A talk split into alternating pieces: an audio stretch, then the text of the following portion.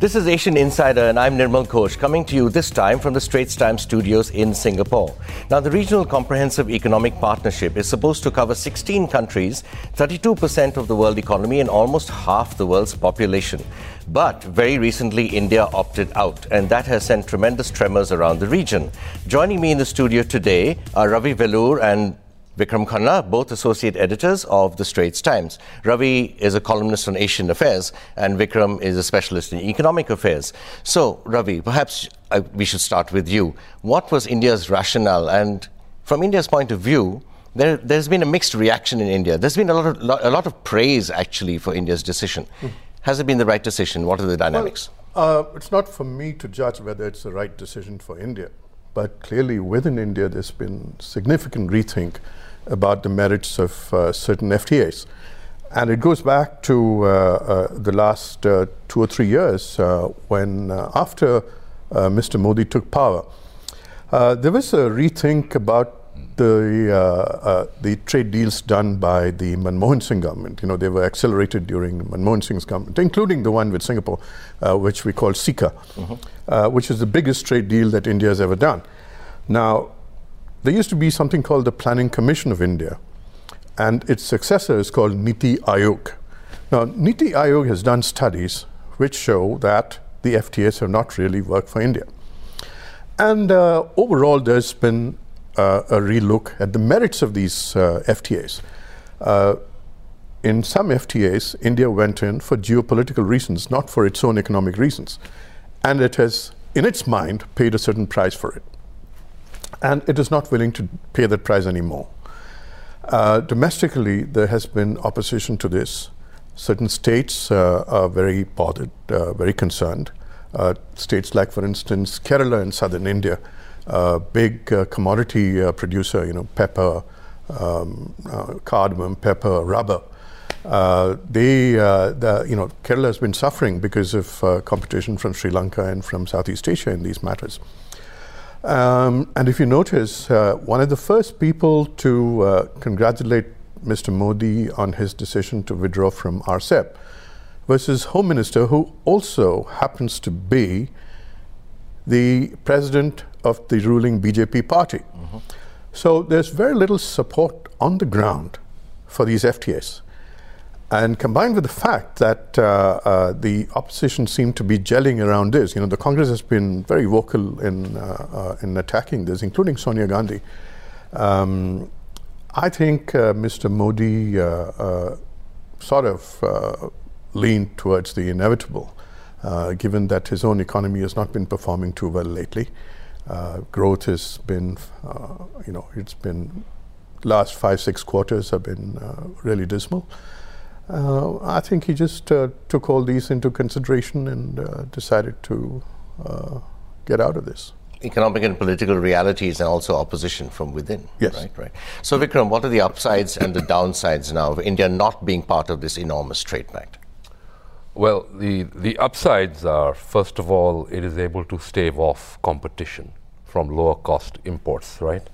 And uh, there's a, a whole lot of industries that it wants to protect for example, in the farm sector, there's the, the um, dairy industry, which is strong actually in, in uh, Mo Mr. Modi's home state of Gujarat. Uh-huh. Okay, there's that. Then there's uh, textiles, and there's a whole range of other manufactured uh, industries, manufacturing industries, uh, from which India would have a tough time competing uh-huh. vis-a-vis China and some ASEAN countries. So it gets to stave off this competition.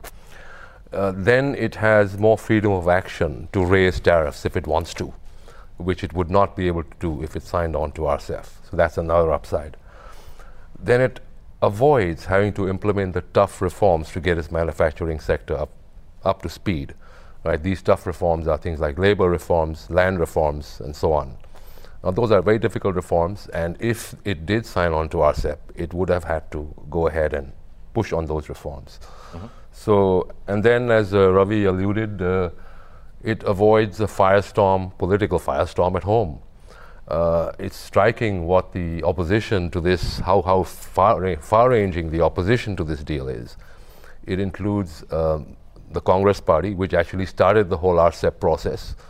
It includes civil society. It includes industry. It includes affiliates of the RSS. The RSS is the sort of the ideological parent of the BJP, you know. And so there's things like the Swadeshi Jagran Manch, mm-hmm. which is a sort of uh, a protectionist sort of uh, lobby group within the RSS. Mm-hmm. Even they oppose this. So the opposition is widespread.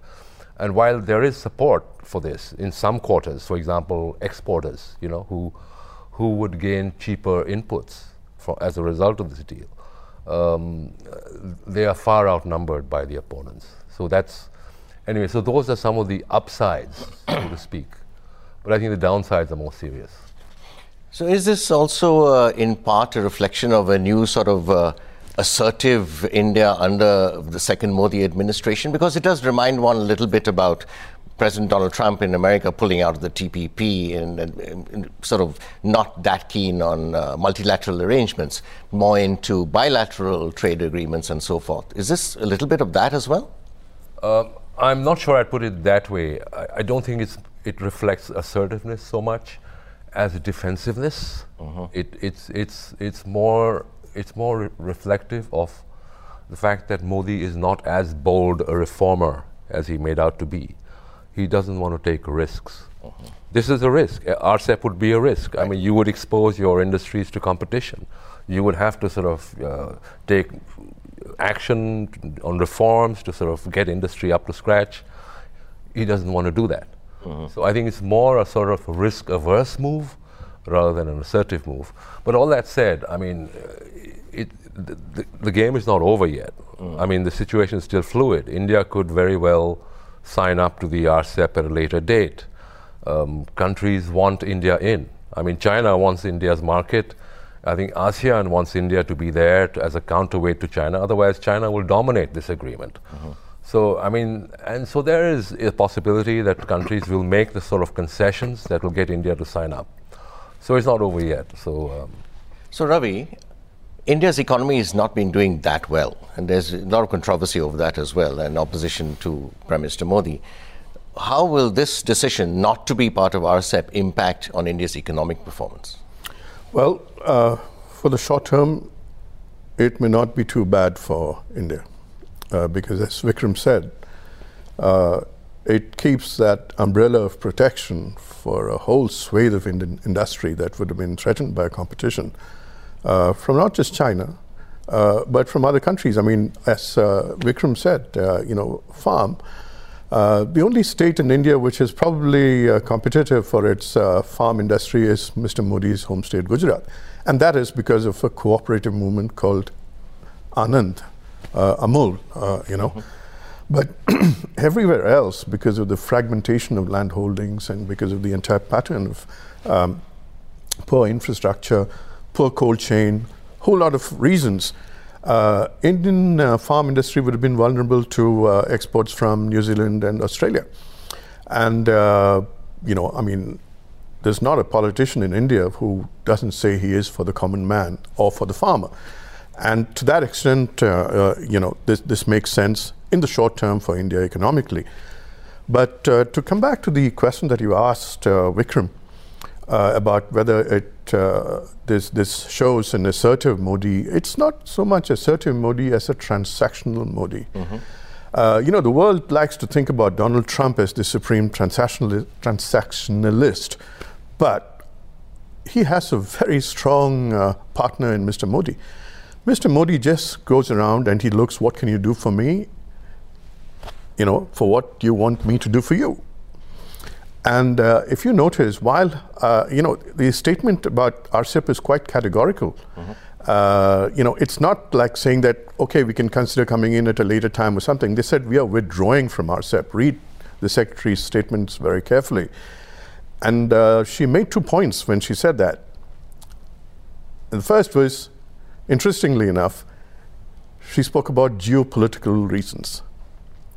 And only then she spoke about Indian concerns not being addressed fully. Mm-hmm. So you should remember that there is a bigger geopolitical uh, game at work here. And, uh, uh, you know, I mean, RCEP is a huge advantage for China at a time when, you know, the United States is trying seriously to decouple uh, uh, China from, you know, from itself and possible from its allies as well. And um, it is a, you know, uh, it's also a signal to me that uh, Mr. Modi's talks with uh, uh President Xi uh, in uh, Tamil Nadu last month didn't go very well. Mm-hmm. And that India feels that Chinese have not taken enough note of India's Indian concerns on a whole variety of issues.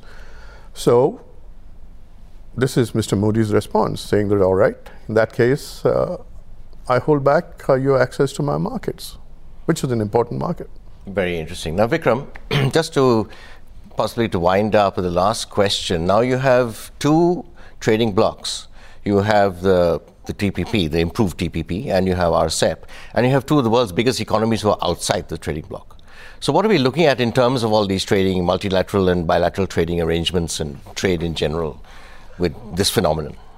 I, I think the most important implication of, of, of this, what you, what you just said, is that both these countries, both these important countries, will not be able to set the rules on regional trade in Asia, right? They will be out of that rule setting process. And that I, I think especially probably hurts India. India will not be able to set Asian trade rules. India will also not be able to benefit from the trade diversion that's happening with people, with the producers leaving China to go to the rest of Asia. Without RCEP, without being in RCEP, India won't be able to benefit from that.